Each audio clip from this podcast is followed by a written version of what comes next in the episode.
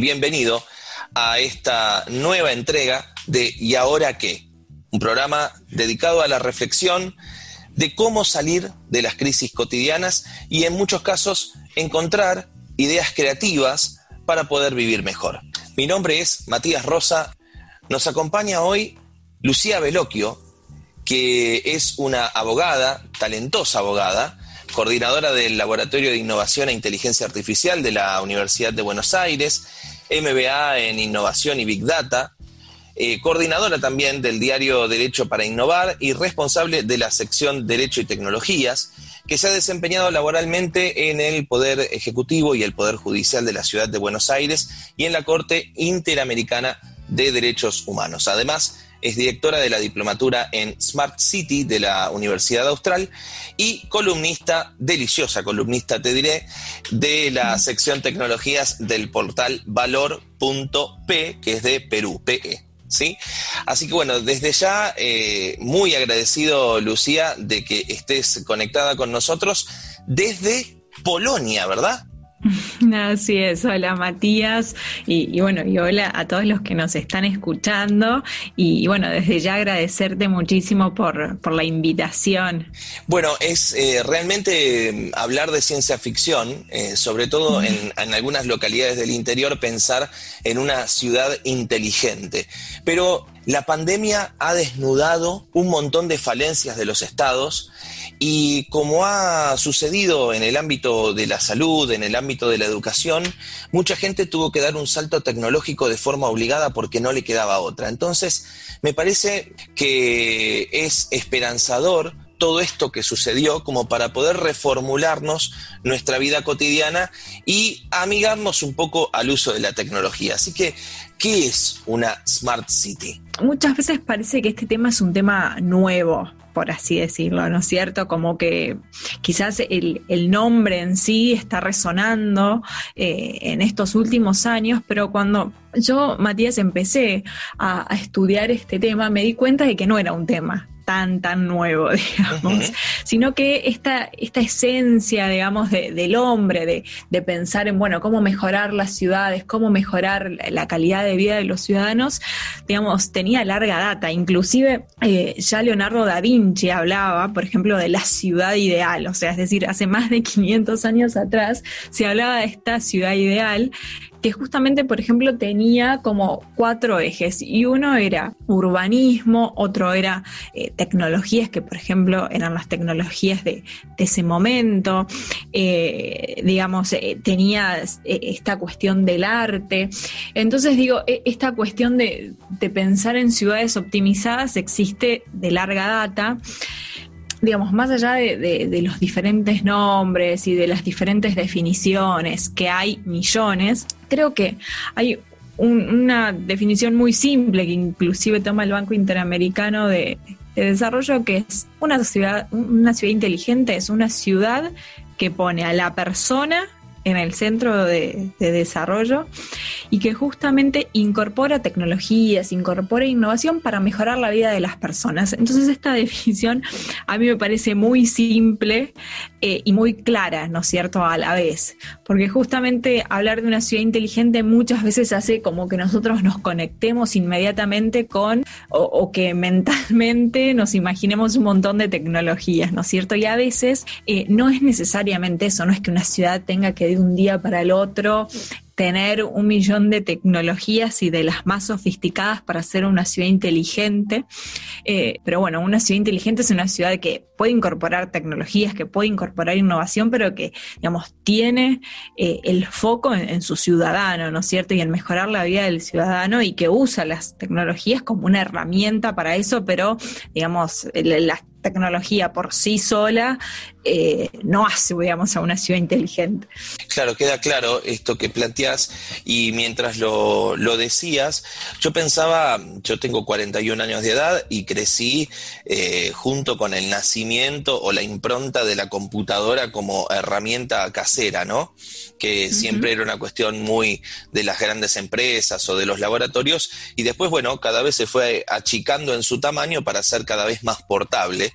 Hoy tengo un celular de gama media, digamos, pero que tiene innumerables posibilidades eh, vinculadas a facilitarme la vida. Eh, el propio Google, la, inteligencia artificial que conocemos todos los usuarios de Android o, quienes tienen también eh, un iPhone, se dan cuenta con Siri que le pueden preguntar de todo y, y hasta intuitivamente, o lo que nosotros interpretamos como intuitivamente, que es inteligencia artificial, van adoptando nuestros modismos y nuestras rutinas. Entonces, la tecnología que de por sí es una palabra que para mucha gente parece lejana, la tenemos a mano. Incluso te diría, arriesgaría. cotidiano. Totalmente. Y arriesgaría a que no, eh, al igual que el cerebro, creo que no explotamos ni, ni el 20% de la capacidad de los artefactos electrónicos, sobre todo el celular que tenemos a mano. No sé qué opinas. Sí, tal cual. A ver, la, tecnología nos ofrece hoy grandes, grandes beneficios y nosotros también como ciudadanos, como personas, estamos todo el tiempo generando datos. Eh, pero, digamos, cuando hablamos también de, de este tema de ciudades, bueno, es justamente, hoy tenemos un montón de datos disponibles, el tema es qué hacemos con esos datos, porque también el dato por sí solo también es lo mismo que la tecnología por sí sola, o sea, es una herramienta. El tema es cuando esos datos los empezamos a procesar, los empezamos a interpretar, que justamente vos, bueno, mencionabas la inteligencia artificial, es otra de las grandes tecnologías de las que tanto se habla eh, en este último tiempo, y justamente la inteligencia artificial lo que hace es interpretar y procesar eh, los datos a un nivel que nosotros los humanos jamás lo podríamos hacer, ¿no es cierto? Por eso también cuando, por ejemplo, se habla de inteligencia artificial, siempre surge esta esta discusión de, bueno, nos vamos a quedar sin trabajo, no, por la inteligencia artificial y porque la inteligencia artificial está cada vez, digamos, tomando más, más ámbitos. El empleo es eh, quizás uno de los que más se habla, pero la inteligencia artificial, hoy vemos los impactos que tiene en la economía, vemos los impactos que tiene en la educación, em, los impactos que tiene en la administración pública, que también cada vez eh, nos relacionamos más Hoy por hoy tenemos eh, estados donde uno entra a su página y te aparece un chatbot. Eso es una inteligencia artificial. Eh, entonces, digamos, está por eso, como vos decías, hasta en lo, digamos, en las cosas del día a día, ¿no es cierto? Y muchas nos damos cuenta y percibimos eso y otras quizás no nos damos cuenta. Hay indicadores que te permitan pensar que las smart cities eh, reducen la cantidad de inseguridad o de accidentes eh, a partir del uso de las tecnologías? Sí, por supuesto. Em, hay, digamos, muchos casos y en diferentes ámbitos, ¿no es cierto? Pero, por ejemplo, y algo que, yendo a lo que es la ciudad de Buenos Aires, algo tan que, por ahí uno no percibe, pero el, cambio de las luminarias. El, por ejemplo, la ciudad de Buenos Aires, eh, quizás muchos eh, han escuchado, porque en, los últimos eh, meses han salido varias noticias al respecto de que la ciudad de Buenos Aires es la primera ciudad de Latinoamérica que tiene toda su luminaria LED. Esto, digamos, más allá de los impactos que tiene eh, positivos, ¿no es cierto?, al, ambiente, porque, digamos, no, no tiene impactos justamente negativos, también, digamos, tuvo un efecto sobre cuestiones de seguridad. Entonces es como un ejemplo mínimo, pero que, digamos, tiene impacto en cuestiones medioambientales, en reducir la seguridad de determinados barrios, eh, todo lo que es la aplicación de, tecnologías en la burocracia, digamos, en, la relación de nosotros ciudadanos con el Estado. Y esto también volviendo a lo que hablábamos al principio de la pandemia, un montón de estados han tenido que, que salir en estos últimos meses a digitalizar determinados procesos, porque si no, digamos, no podían brindar sus servicios al, a los ciudadanos. Esto es otro claro ejemplo de cómo también la, la digitalización ofrecía grandes beneficios, muchos no lo estaban adoptando por determinadas cuestiones, porque había resistencia, por cuestiones políticas, por cuestiones de inversión, eh, y, y, la pandemia nos puso, digamos, en evidencia la necesidad de digitalizar, de modernizar varios estados eh, y, esto ha pasado, digamos, en, en todos lados. Por eso cuando analizamos este tema vemos que muchos, muchas ciudades, muchos gobiernos eh, han tenido como aliados a la tecnología es impresionante y yo he hecho varios estudios donde contabilizamos incluso la cantidad de aplicaciones, de apps que han salido durante la pandemia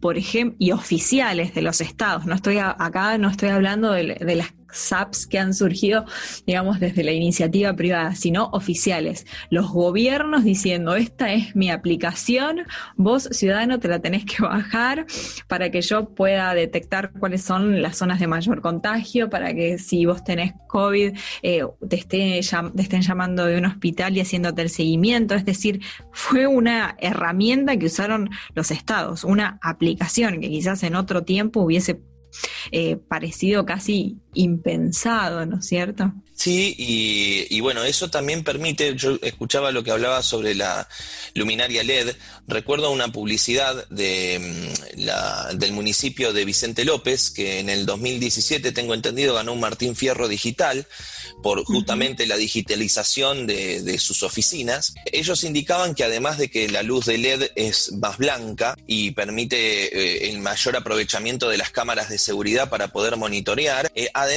les permitía reducir sus cuentas de luz. Y eso permitía que la partida que no se usaba para, la, para pagar la luz, ¿no? Este, les permitía hacer otro, otro tipo de cosas. Entonces ahí yo creo que también hay una inteligencia. A propósito de esto, vos mencionabas que tiene un montón de aplicaciones, pero también resistencia. Creo que la palabra que resume un poco la, la, entrada de la tecnología con esta pandemia es irrupción porque prácticamente no nos dieron una adaptación. Te dijeron, bueno, te anotas en cuidar y yo te voy a estar monitoreando y yo te voy a estar siguiendo.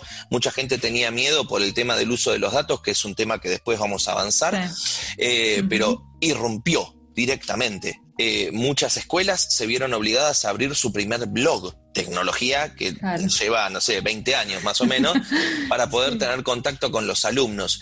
Ahora, fue resistido también eso. Entonces, la, pregunta que, que le hago al especialista en Smart Cities es, ¿cuál es el principal obstáculo que enfrentan los países o las ciudades que adoptaron este modelo inteligente? Sí, la, la realidad es que, bueno, justamente hay una particularidad en común que yo creo que, que, se traduce en lo que es la transformación cultural. Digamos, hay muchas ciudades que, que inclusive yo hablando con distintos actores, ¿no es cierto? Que me dicen, bueno, te, quiero que mi ciudad sea una ciudad inteligente, ¿por dónde empiezo? Y entonces, digamos, más allá de, decir, bueno, es necesario, por supuesto, que haya, digamos, una decisión política, ¿no es cierto? Porque en esto se, se necesita, digamos, y ese es el, primer paso. La realidad es que muchas veces se invierte poco en eh, esta transformación cultural que necesitan las personas, ¿no es cierto? Es como hay quizás hay muchos de nosotros que estamos súper ambientados con, en mayor o, menor medida con tecnologías, pero hay muchos sectores de la sociedad y, más cuando hablamos de estos temas en Latinoamérica que quizás no tienen eh, acceso, que no hay conectividad. Eh, entonces, eh, digamos, está buenísimo que en estado de dale, bajate la aplicación, pero si de repente yo vivo en un lugar donde ni siquiera tengo conexión o donde no tengo acceso a un teléfono, digamos, ahí se complica un poco más eh, la cosa. Entonces, por eso creo que, digamos, eh, eh, una de las primeras cuestiones en las que hay que hacer hincapié es en, empezar a transformar, a transformar culturalmente a las instituciones, a los organismos, a las personas para, digamos, que esta transformación cultural realmente llegue a, cultural y digital, ¿no es cierto?, llegue a estos organismos. Y por otro lado, invertir en lo que es la, alfabetización o la educación digital. Digamos, cuando hablamos de una ciudad inteligente, bueno, hablamos eh, de usar la tecnología como herramienta, pero si las personas no saben eh, utilizar y digamos después no adoptan estas tecnologías, esa ciudad que pretende ser una smart city, digamos, va a fracasar, ¿no es cierto? No sé si vos te acordás, bueno, cuando... Eh, aparecieron los cajeros electrónicos. Sí.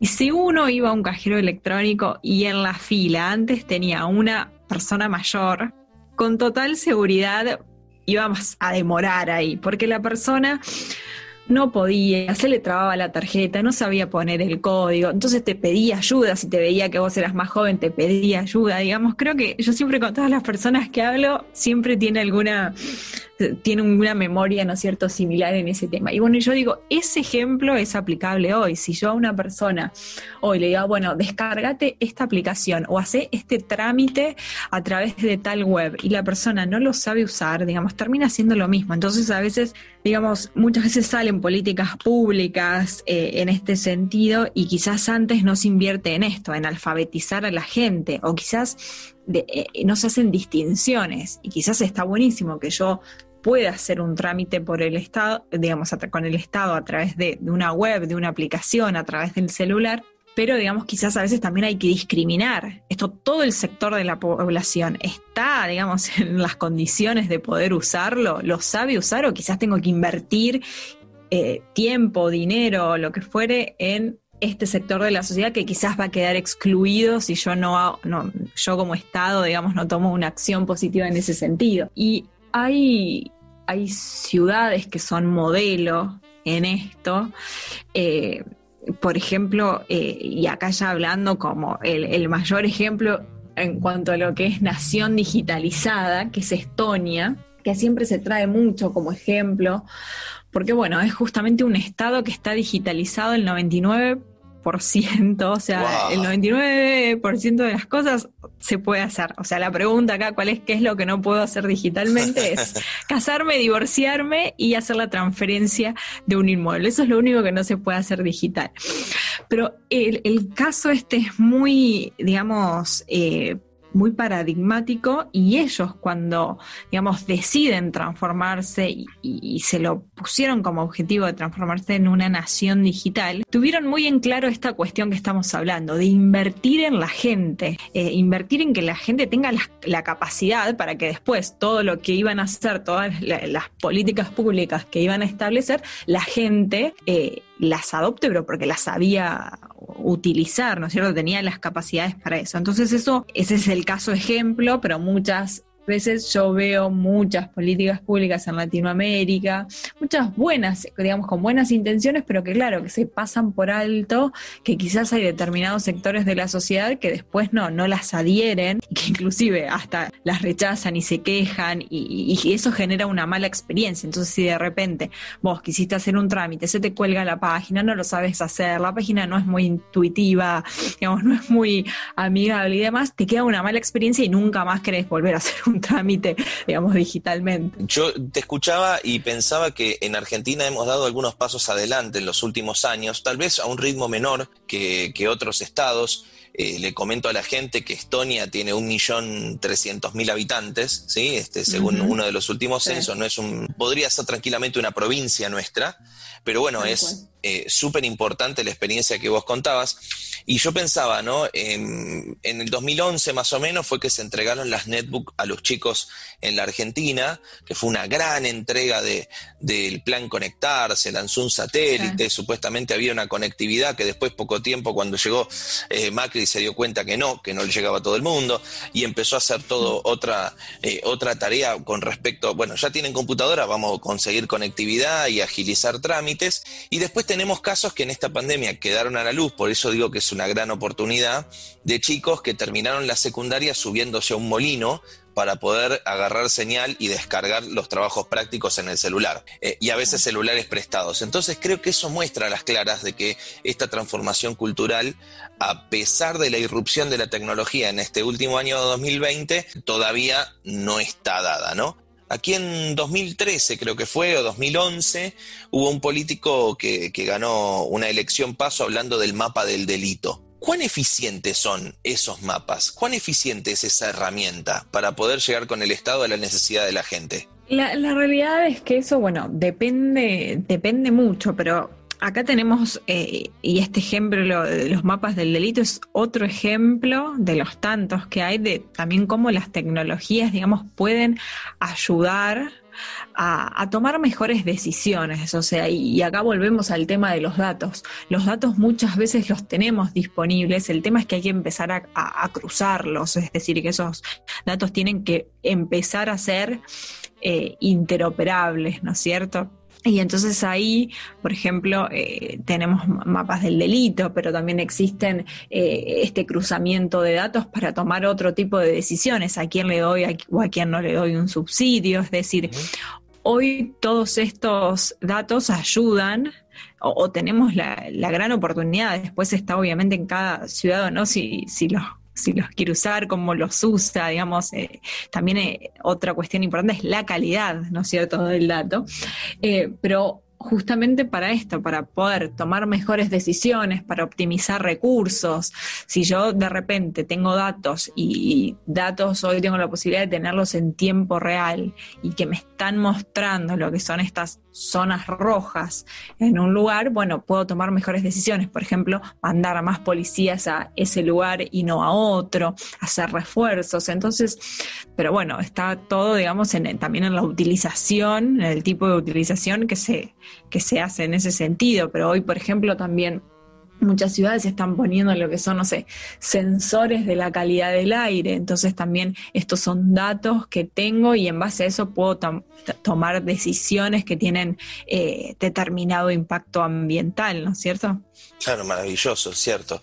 Sí, cuando hablabas de los sensores me acordaba, eh, bueno, tuve la oportunidad de conocer Ámsterdam y estaban los sensores de, del ingreso del agua en los canales, ¿no? Claro. Como para poder ir midiendo cuándo, cuándo tenían que cerrar las compuertas y esto se hacía todo de forma automatizada. También el riego de los campos este, se hacía de forma automatizada, lo cual me sorprendió. Ahora, eh, el hecho de que los datos lo maneje una inteligencia artificial, eh, ¿no es entregarle el poder a la máquina? En gran parte sí. Por eso em, este tema, digamos, cada vez está preocupando más a los estados.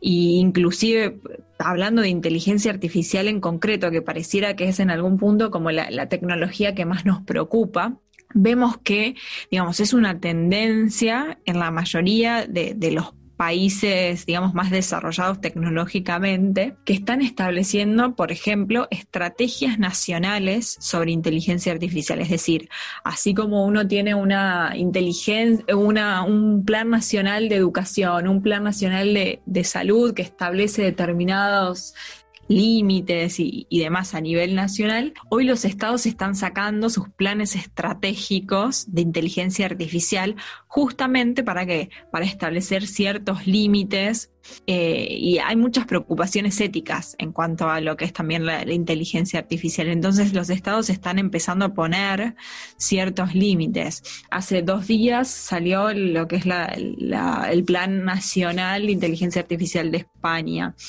Eh, uno de los, Estados Unidos ya tiene hace unos varios años.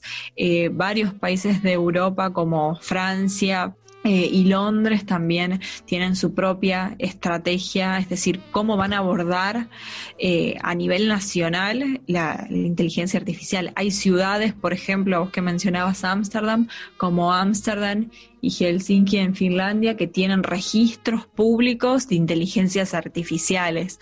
Es decir, es una preocupación que ya, digamos, se está abordando a nivel eh, nacional por, bueno, por por estos riesgos que vos mencionabas, ¿no es cierto? Eh, qué interesante. Bueno, estamos hablando con Lucía Veloquio, eh, abogada y especialista en Smart Cities. Eh, con domicilio de nacimiento en San Pedro, pero es que, creció en Pérez Millán. digo esto habida cuenta de que hace muy poquito fue declarada ciudadana ilustre del partido de Ramallo. Enseguida vamos a continuar con más. ¿Y ahora qué?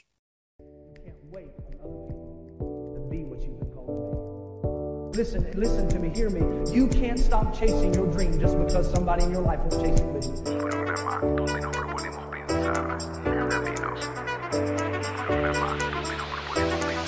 En un mundo de diagnósticos hacen falta propuestas.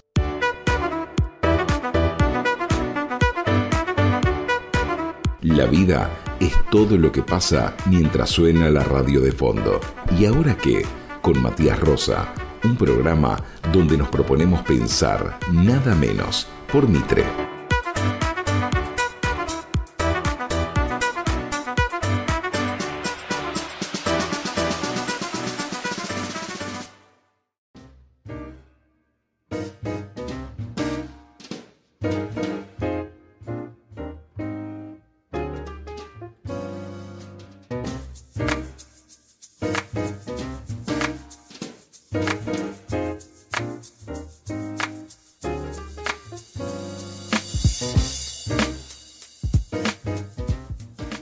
Seguimos con ¿Y ahora qué? Este espacio para reflexionar sobre las distintas crisis que vivimos en la cotidianeidad de nuestras vidas y que bueno, a veces es bueno pensar eh, soluciones innovadoras o, soluciones creativas a todos estos problemas.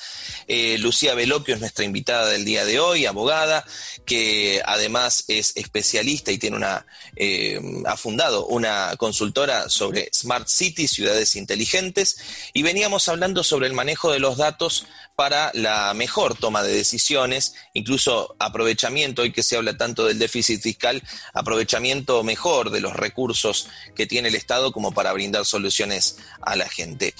Te quería preguntar como abogada que sos, Lucía, eh, en un país que muchas veces se muestra injusto, como el argentino, eh, y en el que muchas veces la corrupción, eh, que es evidente, se, se, cubre con interpretaciones de leyes. ¿Es viable que la justicia sea artificial en tanto que la justicia es neutral? Eh, perdón, la, inteligencia artificial es neutral? Qué buena pregunta. La verdad es que es un tema que, se debate mucho. Em, y, bueno, digamos, las tecnologías y la inteligencia artificial se está usando también cada vez más en la justicia, eh, nos guste o no. Em, bueno, surgen muchos debates, porque surgen debates en el sentido de, bueno, el juez puede ser, por ejemplo, una inteligencia artificial, digamos, se pueden tomar decisiones solo a partir de datos justamente para ir en búsqueda de esta neutralidad. Y acá surge un tema que es muy interesante cuando se habla de, lo que es inteligencia artificial, que son los sesgos.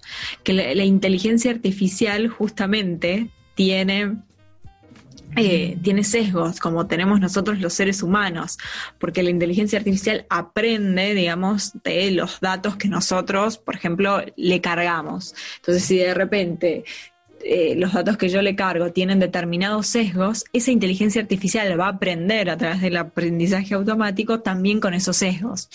Entonces, digamos, quizás hay muchas cosas que se pueden optimizar, pero la verdad es que, digamos, la inteligencia artificial se puedes también equivocar como nos, nos, equivocamos nosotros los humanos, ¿no es cierto? Quizás, por supuesto, y está comprobado, hay un montón de estudios que en muchas actividades es más preciso, todo por eso también eh, uno de los temas donde esto digamos, más preocupa es en el ámbito del empleo, porque todo lo que tiene que ver con la industria y los niveles de automatización que hay, eh, digamos, puede, digamos, ahí superar ampliamente, ¿no es cierto?, a un humano. Pero bueno, yendo al tema de la justicia, digamos, la inteligencia artificial se está aplicando. Eh, hay ya algunas, por ejemplo, cortes supremas que tienen sus propios sistemas de inteligencia artificial, pero hoy estamos en un estadio donde se aplica justamente a esto, a, automatizar determinados procesos que suelen ser muy repetitivos, como, eh, como se sabe, bueno, en la justicia hay muchos actos que se hacen que suelen ser repetitivos, determinadas eh, sentencias que, o decisiones judiciales que se sacan donde, digamos, ya están preestablecidas, donde los casos quizás se repiten o son muy similares y ya se sabe, digamos, cuál es la, respuesta. En estos casos hay muchas cortes supremas, eh, muchos tribunales inferiores que están implementando sus propios sistemas de, de inteligencia artificial para, digamos, intentar destrabar un poco la justicia.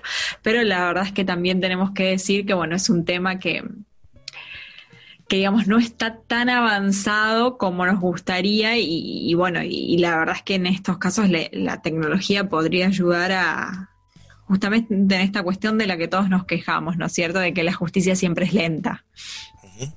Sí, eh, mientras hablabas, lo primero que se me venía a la cabeza como buen futbolero que soy es el VAR. Ha cambiado el fútbol, eh, probablemente para saldar algunas deudas que el fútbol ha tenido siempre, eh, de, interpretaciones.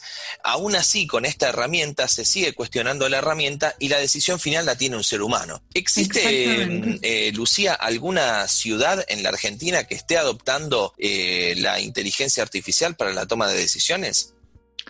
Sí, hay, la realidad es que hoy estamos en un estadio donde hay algunas pruebas pilotos. Por ejemplo, en lo que es el, Ministerio Público Fiscal de la ciudad, donde yo trabajé, hicimos una, una implementación de una inteligencia artificial justamente para automatizar algunos procesos que eran muy repetitivos. En Corrientes hay un tribunal que también ha hecho algunas eh, pruebas. Eh, digamos, son casos así concretos y, esto, ah, y me parece súper importante recalcar que es en esta fase, digamos, donde se hacen actos repetitivos, después siempre ese digamos, esa pieza procesal, por así decirlo, eh, digamos, va a ser siempre revisado por eh, el juez, que es el que tiene que firmar y demás. Entonces siempre hay una revisión humana. Hoy por hoy eh, en la región no hay nada que lo haga solo una inteligencia artificial, porque también eso podría ser, digamos, cuestionable también por la parte, ¿no es cierto? Bueno, como Argentina seguramente sos consciente de la multiplicidad de realidades que tiene nuestro país, ¿no? Que tranquilamente tiene un territorio como para tener un continente. Por la multiplicidad de, regiones, de climas, de, relieves, eh, de culturas también. Eh, entonces, una de las eh, tal vez dudas que, surgen a partir de las smart cities y la implementación de la tecnología es si se puede llevar adelante una transformación de este estilo en eh, lugares con bajo presupuesto. yo creo que por supuesto que la cuestión, digamos, económica es importante, pero digamos, cuando hablamos de ciudades inteligentes y yo partía de esta, de esta definición, justamente, bueno, de poner al ser humano, al ciudadano eh, en el centro, porque hay muchas cosas y que quizás no implican, digamos, eh, grandes inversiones, no implica incorporar grandes tecnologías. Eh, y para poner un ejemplo así súper concreto, por ejemplo, sabemos que cada vez, digamos, la cuestión ambiental es un tema al que las ciudades le tienen que prestar más, más atención, digamos, está en la agenda internacional y demás. Y hoy por hoy, también con la pandemia, muchas ciudades, eh, digamos, están fomentando el uso de bicicletas para que la gente, eh, digamos, ande más, cada vez menos en auto, digamos, hacer estas transformaciones en la cultura de la gente digamos, no se necesita más que quizás convertir una calle o cerrar esas calles para que no entren autos o hacer una bicisenda o, por ejemplo, algunas ciudades están, no sé, inclinando, pensando en estos detalles para que la gente realmente quiera adoptar, digamos, eh, la bicicleta como un medio de transporte. Y es quizás los cestos de basuras, tan simple como, digamos, los inclinan, y esto ya lo vi en varias ciudades, que los inclinan para que el ciclista, por ejemplo, no tenga que parar a tirar la basura. Ah, muy digamos, claramente, digamos, no es un dron, no es una inteligencia artificial que habla en 10 idiomas, ¿no es cierto? Sino son a veces pensar en esos pequeños detalles que hacen que la vida, digamos, en la ciudad sea más fácil y que, por ejemplo, la gente, en este caso, incorpore o que la ciudad sea más bike friendly, como se dice, ¿no es cierto? Todos estos temas parece que uno habla de ciencia ficción y a veces justamente nos hace tener una visión un poco equivocada de lo que es una ciudad inteligente, porque si no pareciera como que una ciudad inteligente es una ciudad con un millón de tecnologías súper sofisticadas y en realidad una ciudad inteligente al fin y al cabo es una ciudad, digamos, que piensa en la persona, que le haga la vida más fácil a la persona, que le mejore la calidad de vida. Qué interesante, claro, no se necesitan autos voladores para concientizar a la gente que separe los residuos, por ejemplo. Entonces. y yo sabes que también creo que muchas veces vemos estos titulares de diarios y demás que nos dicen Shanghái, Singapur es la ciudad más inteligente del mundo. Y, bueno, y ellos tienen un modelo quizás que es muy tecnológico, entonces nosotros nos creemos muchas veces que tenemos que aspirar a eso. Y en realidad, digamos, yo creo mucho en que cada ciudad tiene que saber leer un poco su, ADN y ver si, si ese modelo tan tecnológico le es aplicable o no.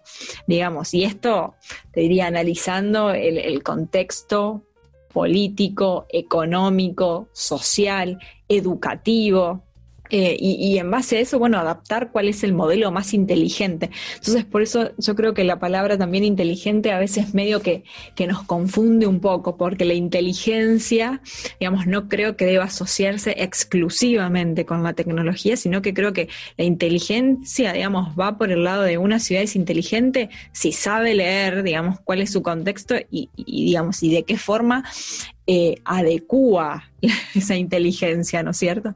Sí, y esto me remite a la diferencia que hay entre la palabra eficaz y eficiente. ¿no? Este, le explicamos a la gente que tal vez piensa que son similares, de hecho son similares pero no es lo mismo.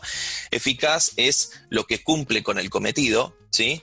Eh, y eficiente es lo que no solamente cumple con el objetivo, sino que busca permanentemente hacerlo con menor esfuerzo, con mayor efectividad, etcétera, etcétera, etcétera. Entonces, yo te diría que hasta podríamos bautizarlas más que ciudades inteligentes, ciudades eficientes, ¿no es cierto? que busquen la eficiencia. Eh, hace poco en una entrevista que me encantó con este, el medio ámbito financiero, hablabas de que eh, los cambios hacia una ciudad este, eficiente o inteligente podían llevar 30 años. Y en la Argentina, lamentablemente nuestro país ya ha dado muestras de que es muy difícil que sigan una misma línea, que se pongan de acuerdo los 2, 3, 4, 25 bandos en decir, bueno, de acá a 50 años vamos para este lado. Eh, ¿Cómo imaginás yo la respuesta ya la leí, pero me gusta compartirla con la gente. ¿Cómo imaginás que esto se puede implementar en la Argentina? Yo no creo que haya recetas mágicas, no creo que haya recetas enlatadas. Eh, y un poco de, lo que te decía anteriormente, creo que cada ciudad debe saber leer su, su propio ADN para ver, digamos, cómo ajusta esta inteligencia de las ciudades. Pero bueno, es creo que un poco esto que decías, bueno, partir de, eh, de, tener una decisión política y que realmente querer, digamos, que que el norte de la ciudad sea tener, digamos, una gestión inteligente, es decir, pasar de lo que podemos llamar de una gestión tradicional, que es lo que todos ya conocemos, a una eh, gestión que sea inteligente. Esta gestión inteligente obviamente que es empezar a eh, ser conscientes de los datos que tenemos y de cómo hacer una gobernanza de esos datos, empezar a planificar. Yo sinceramente no creo que hablando de un tema tan delicado, digamos, y tan estructural como son las ciudades, y más las ciudades de, Latinoamérica, que sabemos la cantidad de, problemas, ya sea de acceso a agua, de vivienda, medio ambiente que tienen, que, que no creo que, se pueda, digamos, improvisar en este tema. Realmente creo que eh, se necesita una planificación, se necesita tener un norte. Hoy estamos hablando mucho, bueno, de las ciudades del mañana, las ciudades del futuro. Las ciudades del futuro, digamos, las tenemos que diseñar hoy. Y, entonces creo que acá la, planificación es, es esencial. Y, en este tema hay un, un urbanista muy conocido que se llama Jaime Lerner, que, fue muchos años eh, y que trabajó más de 40 años en lo que es la planificación de ciudades, fue eh, alcalde de, de Curitiba. Él dice que una ciudad, por ejemplo, se puede mejorar en menos de, tres años independientemente de cuán grande o cuán chica sea la ciudad y de las condiciones financieras si realmente se tiene la voluntad para eso. Entonces creo que, que, por supuesto, digamos que es un conjunto de cosas. Hoy tenemos un montón de, herramientas disponibles. Creo que, que, la inteligencia pasa, digamos, en, en justamente en ver cómo lo utilizamos y, en esta cuestión que hablábamos y en cómo también educamos a la gente para eso. Entonces yo creo que, digamos, nunca va a haber una ciudad inteligente si no hay ciudadanos inteligentes, ¿no es cierto? Entonces desde ahí creo que la, importancia de, invertir hoy por hoy en, educación digital y, y estos temas. ¿Influye el régimen de los gobiernos? Es un, es un buen tema para analizar un poco cuando uno digamos, eh, profundiza en cuáles son las tendencias y, por ejemplo, yendo al tema del COVID, eh, todo este tipo de, aplicaciones que decíamos que, que salió, eh, salieron en los últimos meses, vemos que, por ejemplo, en Asia también eh, estuvieron y la gente se bajó la aplicación, no lo cuestionó y, lo hizo y bueno, pudieron, digamos, eh, manejar o mitigar un poco los efectos de, la pandemia. Lo dice el Estado y eh, chau. Exacto, y nadie lo, lo cuestiona, ¿no es cierto? Eh, sin embargo, vemos también que en Latinoamérica, cuando la gente se empezó a dar cuenta que estas aplicaciones nos pedían nuestra geolocalización, que fue uno de los temas que, más se discutió, ahí como que todos empezamos a decir, pero ¿por qué yo le voy a dar, por ejemplo, al Estado que sepa dónde estoy, a dónde voy?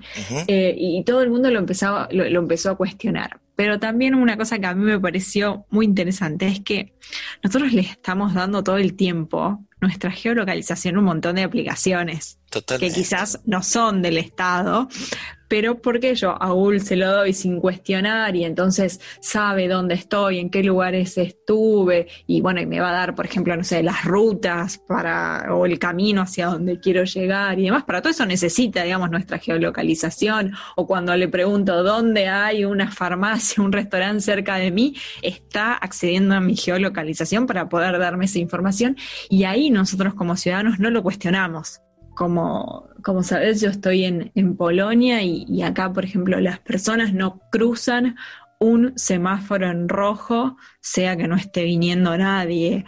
Eh, y, quizás se ve un poco también como ciertos como cierto impacto de que obviamente mucho, mucho tiempo o históricamente tuvieron otro tipo de régimen que no es el capitalista como ahora, pero cómo queda, digamos, en eh, la, mentalidad de las personas el cumplir y a nadie se le cruza ni siquiera por la cabeza el, evadir las normas sociales, ¿no es cierto?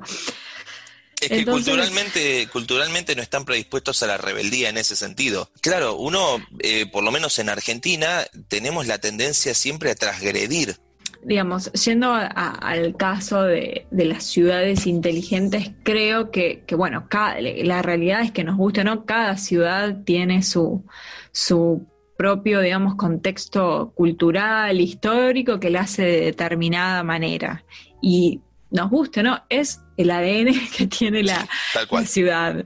Eh, pero bueno, Creo que ese es uno de los tantos factores que hay que saber leer cuando planificamos, digamos, o cuando establecemos, queremos establecer determinados proyectos. Eh, y bueno, y teniendo en cuenta eso, hay que ver, digamos, cómo eh, esta ciudad puede transformarse en el inteligente, puede pasar hacia una gestión que sea inteligente con lo que le toca, ¿no es cierto?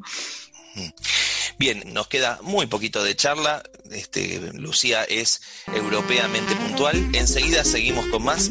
¿Y ahora qué? Para correr hay que empezar con el primer paso. ¿Y ahora qué? Con Matías Rosa, un espacio para reflexionar por Radio Mitra Ramallo.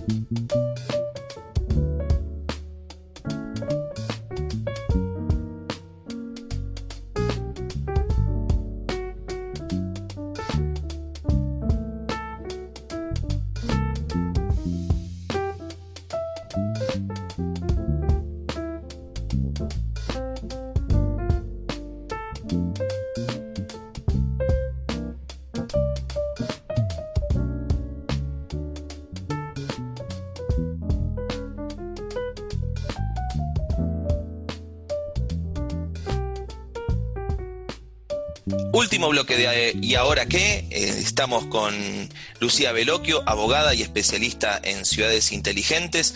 Nos quedan dos cuestiones nada más para tratar, vinculado a todo lo que venimos hablando, que es súper interesante. Eh, si te enganchás ahora, después buscalo en Spotify rebobinalo, palabra ochentosa. Eh, buscá desde el inicio escuchar esta entrevista porque realmente eh, es muy interesante. Hay un dato, digamos, un, ejemplo que, en tus artículos en valor.pe vos siempre destacás, que es el de Estonia. Como dijimos al principio, el 99% de las cosas en Estonia se pueden hacer en forma digital. Y el uso de los datos y la interpretación de los datos son parte de esta metodología o de esta nueva idiosincrasia que puede llegar a, a generar la ciudad inteligente. Ahora, también lo decíamos, no tiene que ver con un régimen totalitario o democrático. Nosotros hoy ya le estamos entregando nuestros datos a Facebook, a Google, que son las empresas más importantes del mundo en ese sentido. Y surge un debate que lo habíamos empezado a despuntar, eh, tampoco quiero profundizar demasiado, pero lo habíamos empezado a despuntar en el bloque anterior, que es con todo el escándalo que ocurrió en Facebook con Cambridge Analytica y el uso de los datos para poder hacer política y en todo caso influir en una elección. ¿Vos crees que eh, todo el uso de los datos puede intervenir eh, estos datos en, el desenvolvimiento natural de, una ciudad o un país? Ese es un tema sumamente interesante porque hoy tenemos tecnología, tenemos datos, el tema es la distribución. La distribución claramente no es equitativa, el acceso no es equitativo.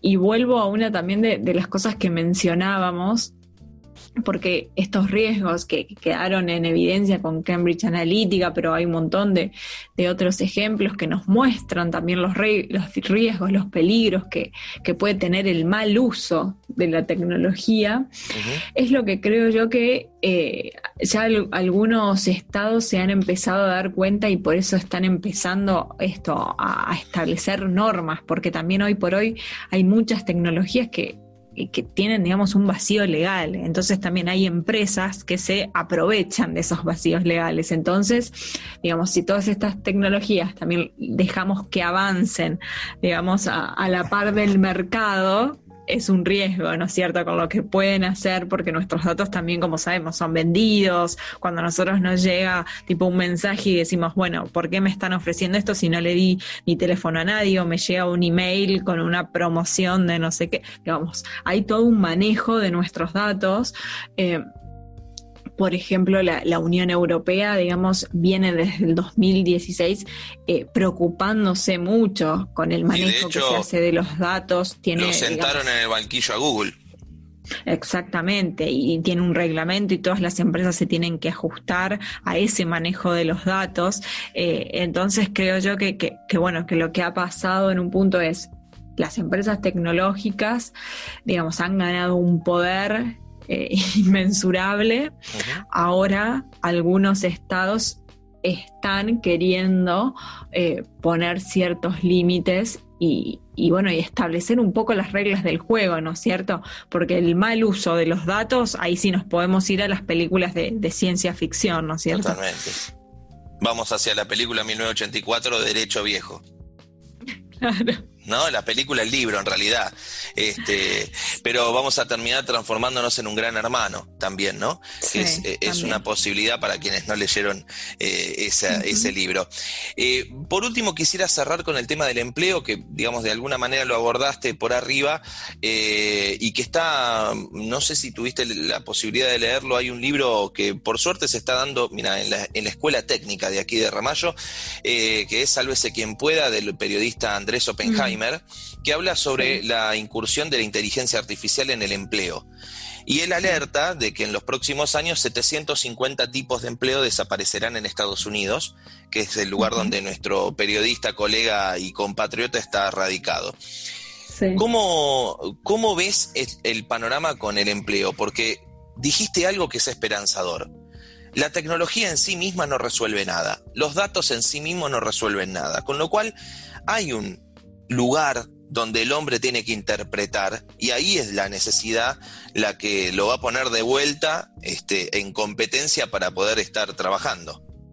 Sí, yo creo que las discusiones que hay sobre ese tema hoy están eh, puestas o, o, muy polarizadas, ¿no es cierto? Cuando yo leo algo de este tema, es como que tenés eh, la, la, línea de personas que dicen, no, la inteligencia artificial nos va a dejar sin trabajo, las tecnologías nos están dejando sin trabajo porque pueden hacer todo, y tenemos como la otra corriente que defienden a morir las tecnologías. Creo que, eh, digamos, como la mayoría de las cosas en la vida no es ni blanco ni negro, es un gris, eh, creo que, digamos, no hay que ser inocentes ¿no es cierto?, con este tema, ser consciente de, lo que implica la automatización de procesos y, que sí el procesamiento de datos que puede hacer una inteligencia artificial, así seamos las personas más inteligentes del mundo, nunca podríamos llegar a esa velocidad y a esa rapidez. Sí, eh, digamos, hay, hay muchos estudios, hay uno que, a mí me gusta mucho, que es también del Banco Interamericano de Desarrollo, que hace todo un estudio en, muchos países sobre los impactos que puede tener la inteligencia artificial, digamos, en la economía, eh, digamos, y cómo el uso de, de, de inteligencia artificial en automatización de determinados procesos, sea como comercio eh, y muchas áreas, también puede mejorar la economía, en concreto el PBI de los países. Entonces hace todo un estimado digamos, de cómo las economías también podrían crecer. Y ahí, por supuesto, habla y trata muchísimo el tema de, del empleo. Y justamente si bien todo lo que son tareas de automatización, esas tareas seguramente las dejemos de hacer en los próximos años porque las tecnologías las van a hacer más rápido y mejor que nosotros. Hay un montón de tareas que las tecnologías no van a poder reemplazar. Entonces creo que ahí sí se va a valorar eh, mucho más otro tipo de actividades como el tomar decisiones, eh, como tareas que tengan que ver más con, las cuestiones blandas, ¿no es cierto? Las soft skills de las que se habla tanto. Y todo esto, bueno, de interpretar eh, a, las personas, todo lo que tiene que ver de manejo de equipos. Entonces, quizás eh, muchos trabajos, digamos, pierdan su esencia en algunas tareas, pero tengan que recapacitarse en otras tareas. Y creo que, nadie, digamos, ninguno de nosotros eh, aprendimos ni en la escuela ni en la facultad estas nuevas tareas. El, Foro Económico Mundial ya está hablando, bueno, de las 10 habilidades del futuro y, justamente estas 10 habilidades que, se dice que nosotros como empleados vamos a tener que, tener son justamente inteligencia emocional, toma de decisiones, ser más analíticos. Eh, entonces creo yo que hay una reconversión eh, de, algunas actividades, quizás las cuestiones que sean más tareas físicas, digamos, de poner el cuerpo, quizás eso lo, puede hacer una máquina, lo puede hacer un robot, pero otro tipo de, tareas que tienen que ver más con habilidades blandas, yo creo que estamos lejos de que la, inteligencia artificial las pueda reemplazar, por lo menos eh, por ahora. Lucía, a modo de cierre, encuentro un paralelismo entre lo que hablábamos de cómo las pequeñas ciudades o sin presupuesto o con muy bajo presupuesto se, pueden adaptar a, esto de las ciudades inteligentes, a esta nueva tendencia mundial, y también sobre las nuevas habilidades que, que vos hablabas en todos los casos se arranca por algo que, debería ser gratis, ¿no? Que es la educación. La transformación cultural no, existe eh, luces LED, no, perdón, no exige luces LED, ni autos voladores, ni, ni grandes computadoras, sino simplemente un acuerdo político y es un decir hacia dónde vamos.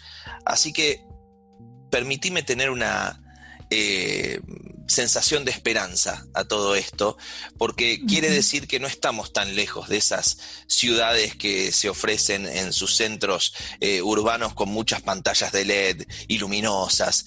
Creo que podemos ir hacia allá con mucho, con poco presupuesto, incluso con nuestras crisis argentinas que son parte de nuestro ADN, si tomamos la determinación de hacer la transformación cultural.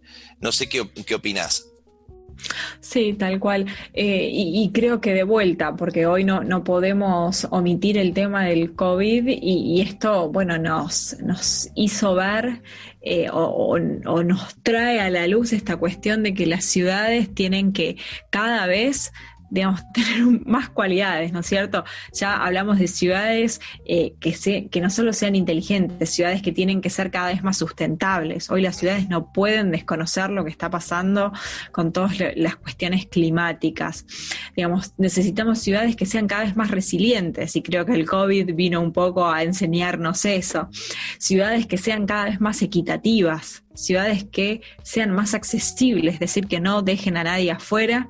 Entonces a mí me gusta mucho, digamos, eh, cuando hablamos de, ciudades, traer estas cuestiones, digamos que, que no es hablar solamente de tecnología, es hablar de un conjunto de cosas, hablar de ciudades, yo siempre digo que es tan complejo como hablar de ciudades en sí mismas, porque las ciudades tienen un montón de temas sumamente estructurales, pero bueno, creo que es saber nosotros como ciudadanos, eh, tomar todas las herramientas que hoy tenemos disponibles, que no son pocas, para hacer las ciudades más inteligentes, pero también creo que las ciudades más humanas.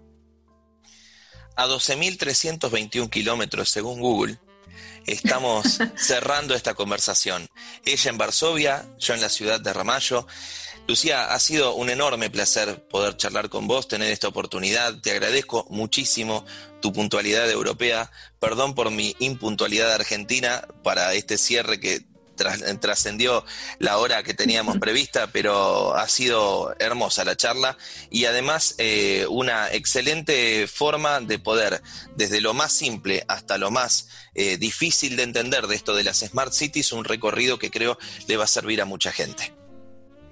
No, por favor, Matías, un placer para mí. Muchísimas gracias por, por la invitación. Me encanta hablar de estos temas, así que podría quedarme horas y horas. Eh, creo que, que hay mucho por hacer. Es un tema que claramente nos convoca a todos eh, ¿no es cierto?, desde el lugar que nos ocupe tocar, que, que nos, digamos, que tengamos, eh, nos convoca, ¿no es cierto? Porque creo que al fin y al cabo todos queremos vivir en, en ciudades, eh, digamos, esto, inteligentes, eficientes. eficientes, tal cual.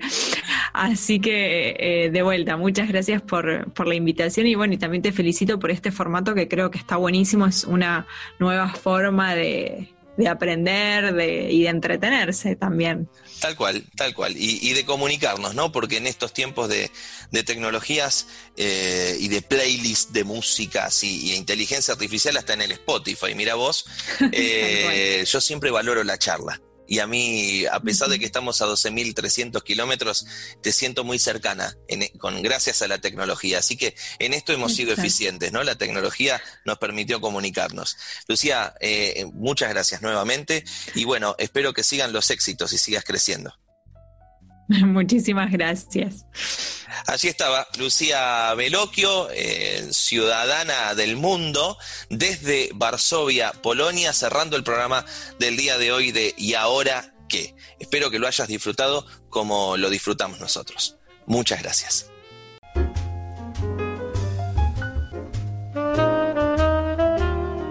Si te gustó la charla, que no se corte. Búscanos en Spotify como ¿Y ahora qué? O ingresa en ramalloinforma.com.ar.